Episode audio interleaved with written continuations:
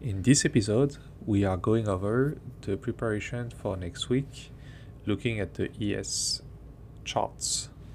Welcome to Good Morning Trading. So let's start with the news. On Monday, 15th of January, we don't have a lot. We have a few orange news at 5 a.m. EST time. So we have the balance of trade in the industrial production in Europe. So it shouldn't move the market. Then on Tuesday at 5 a.m. again, we have the ZEW, uh, the Economic Sentiment Index.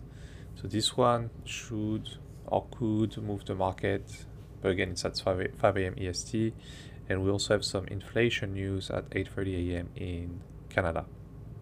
At 11 a.m., we have the Fed Waller speech, which can, you know, move a bit the market, but nothing, nothing crazy, just like a little spike of volatility.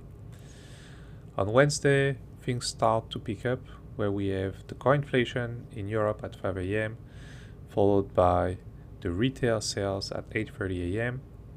We have also a few Fed speakers at 9 a.m. and 3 p.m., as well as Lagarde speaking in Europe at 10:15 a.m. So definitely a day where we can have some spikes in volatility.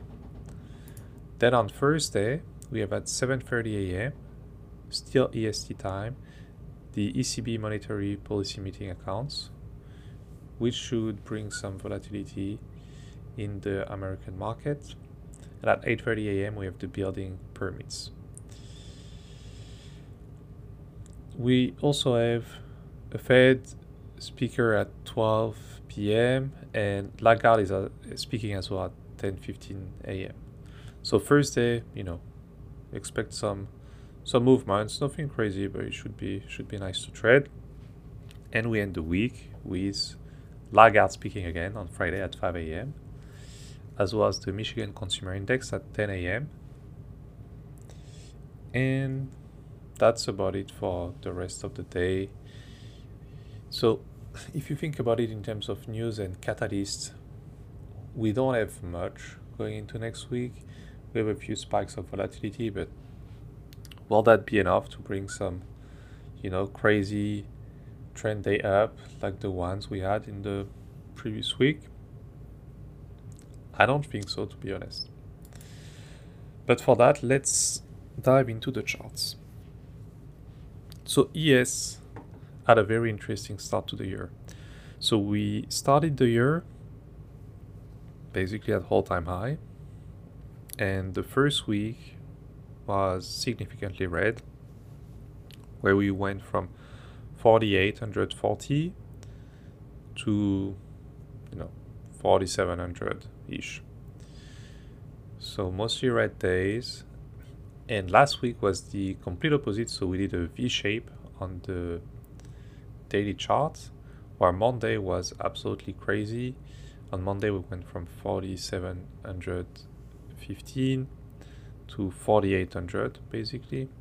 So 85.3 per on Monday to start the week. Beautiful trend day. Not a crazy volume. I will give you that, but nonetheless very impressive for a Monday. And what got my attention was the delta. So I don't know if you guys use delta, but I use delta a lot. Not cumulative delta on my scalping charts, but I still look at like what's the daily delta at the end of the day and even during the day I monitor it. But I don't do some technical analysis on the on the delta. And so just a few minutes before the daily close we were at plus 50,000 delta which is insane and very uncommon definitely in the three standard deviation. But at the close we had minus 38,000 delta coming in so we just closed it at plus 1000 delta, which is nothing crazy to be honest. But it was because of this very odd action in the last few seconds of the day. And so on Monday, big trend day with most of the volume being conducted at the end of the day, slightly below the 4800. Then Tuesday was an inside day with still a lot of aggressive sellers that couldn't do anything really it's more of a failure. And it kind of put the low for the week because then Wednesday, Thursday, Friday, in the end, we had the point of control. Each data was between 4793 and 4813. So it's like 20 points range where we did most of the volume during the week, which gives us a point of control on the weekly at exactly 4800. Very interesting. Have value area low at 4786 and value area high at 4822 which means that you know anything between is supposed to be accepted compared to the auction that we had last week. And everything below usually you want to buy value area low in an uptrending market and short value area high in a range market or downtrend market. So in this case, it's a bit more tricky because the market is going up crazy. But also, if you zoom a bit out on the daily, we are close to a potential double top at the all-time high. We know that double top, especially when we are in all-time high territory, is not the greatest pattern. But I will still be monitoring that and see what is going on during the week. So keeping in mind again that we won't have like a crazy volatility. Um, let's favor the range as most of the time. Now for Monday and Tuesday. So we have an inside day on Friday.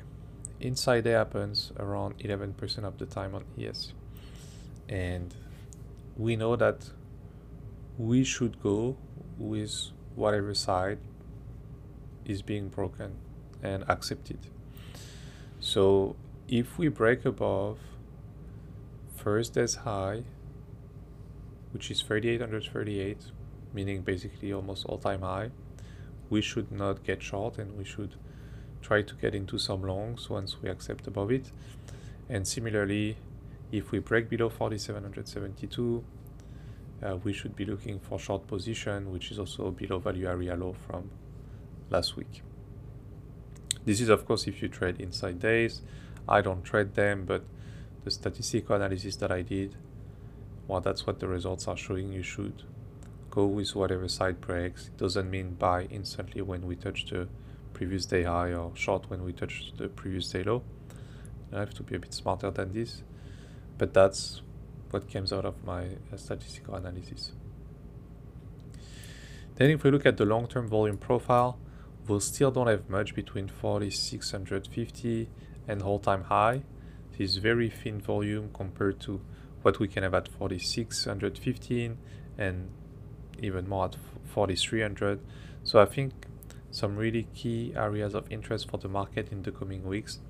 Definitely at 4620 and potentially 4313 which is 500 points away from now, so it seems a bit far away, 10%, but it can come pretty fast, and even more the 4615, which is just 200 points below, so we're talking like a 4% move, which can come in, you know, just a few days, even though we didn't have like a lot of crazy red days lately, uh, but, you know, always be aware of what's going on. What I really like on the daily is that we start to put some weeks. So we have Thursday and Friday where we have dojis. Tuesday was a doji as well. Um, and we have some large weeks, especially on especially on Thursday, which was CPI day. And to me, it means that market is really struggling to get above the ATH at the moment and it's also struggling to make new lows so like participants are kind of looking for what's the next move. There's a lot of tension because of course if we start going above it could give the tempo for a good part of the year because I guess there are still a lot of shorts people that are being trapped below. Um, so I wouldn't be surprised if we have you know a lack of action again in like going into Monday Tuesday low volatility,